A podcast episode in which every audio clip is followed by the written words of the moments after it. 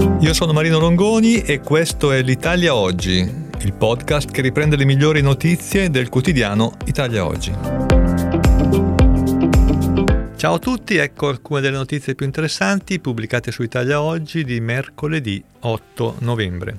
La notizia d'apertura è una presa di posizione importante dell'Avvocato generale presso la Corte di Giustizia europea che dice che il furto dei dati è da risarcire. Il caso concreto è quello di eh, un'azienda, eh, una piattaforma che ha subito un attacco da parte di criminali che sono rimasti ignoti. I criminali sono impossessati dei dati dei clienti e anche se questi dati non sono poi mai stati utilizzati, i clienti eh, hanno chiesto il risarcimento dei danni morali, cioè l'ansia, il patema subito a causa della sottrazione di dati sensibili, perché eh, erano anche tutti i dati personali contenuti in questa piattaforma di trading online.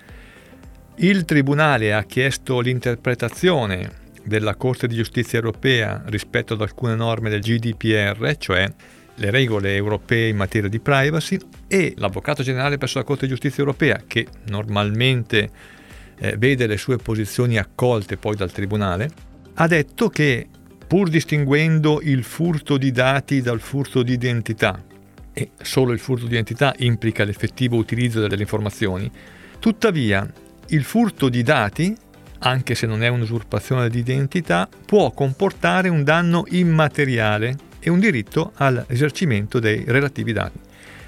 Questa impostazione sarà con tutta probabilità accolta anche dal Tribunale, dalla Corte di Giustizia europea. Una notizia piuttosto preoccupante invece arriva in materia di super bonus. I crediti da super bonus rischiano il macero. La data del 30 novembre è quella indicata come ultimo giorno utile per comunicare all'Agenzia delle Entrate la cessione dei crediti fiscali maturati nel 22. È una data a spartiacque che serve anche come censimento per l'Agenzia delle Entrate, ma il problema è Eurostat.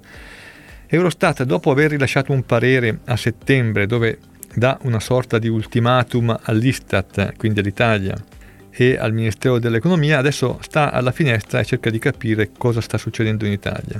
Secondo il direttore dell'Agenzia delle Entrate Ruffini, il 31 agosto si eh, registravano 17 milioni di operazioni relative al super bonus per un valore di 146 miliardi, ma il problema è che di questi 146 miliardi solo 24 erano compensati in F24, quindi nella dichiarazione dei redditi. Se non ci sarà cessione, i crediti del 22 rischiano di diventare carta straccia e saranno trattati come crediti non pagabili. Quindi questo sarebbe un problema grosso per chi è interessato e ha dei crediti che non riesce a cedere, anche perché cederli è diventato difficilissimo, praticamente impossibile e comunque si cedono a prezzi molto molto scontati. Vedremo cosa succederà dopo la fine del mese di novembre. Per quanto riguarda invece il concordato biennale, la eh, relazione al decreto legislativo che introduce questo concordato usa toni di estrema cautela. Sarà un gioco per pochi. Si stima che solo il 6% dei soggetti ai quali attualmente si applicano gli ISA con reddito maggiore di zero, quindi solo 125.000 contribuenti su 2 milioni, potrebbero, dovrebbero aderire all'istituto. Va un po' meglio invece per i forfettari, circa il 40% di loro, eh, quindi 430.000 soggetti su 1,8 milioni, dovrebbe aderire al concordato preventivo biennale. Quindi su un perimetro totale teorico di oltre 4 milioni di possibili eh, soggetti, soltanto mezzo milione circa dovrebbero avere convenienza e interesse ad accettare. Questo lo dice proprio la relazione di accompagnamento al decreto legislativo. Bisogna tener conto che per chiudere i patti col fisco, eh, quindi per essere tranquilli per due anni, in realtà il fisco chiederà leggermente in più rispetto a quello che avrebbe dichiarato probabilmente il contribuente, circa il 10%. Caso concreto, un forfettario con reddito imponibile di 60.000 euro si vedrà attribuire, nella proposta di concordato, circa 66.000 euro, quindi il 10% in più del dichiarato, mentre una SRL con un reddito dichiarato di 100.000 euro eh, potrebbe ricevere una proposta da 105, quindi 5% in più e questo è il motivo per cui molti decideranno di non aderire. Facciamo il punto anche sulle tregue fiscali, le 13 sanatorie, che in realtà non sono sanatorie, sono semplicemente agevolazioni ai contribuenti, che sono state utilizzate in Italia negli ultimi due anni dalla pandemia in poi. Bene, il punto lo ha fatto il vice ministro Leo, avrebbero portato oltre 2 miliardi di incassi. Ancora in fase di elaborazione invece i calcoli sugli esiti della rottamazione quater, i risultati dovrebbero arrivare alla fine me- di questa settimana. Ma eh, il vice ministro Leo è positivo, eh, dice che hanno aderito circa 3 milioni e 800 mila contribuenti e quindi eh, c'è la possibilità che con la rottamazione quater si metta da parte, o meglio il tesoro metta da parte un gruzzoletto che potrà essere utilizzato magari nella legge di bilancio o eh, per rispondere ad eventuali altre emergenze.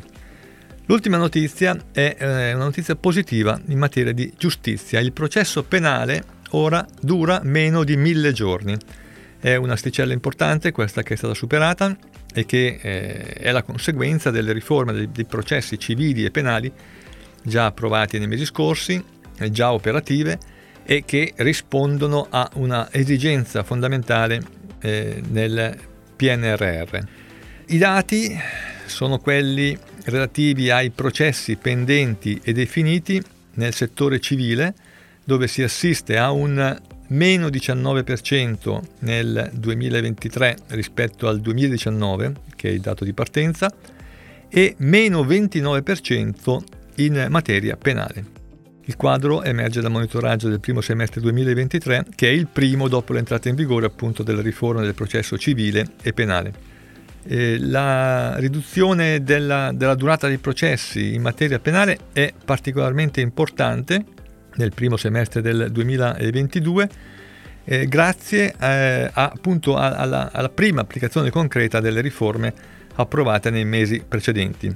Più contenuto invece il calo nel, in materia civile, ma in realtà sono dati confortanti e dovrebbero consentire al nostro Paese di arrivare al 2026 con quel meno 40% richiesto dal PNRR. Questo è tutto per oggi, a risentirci alla prossima occasione.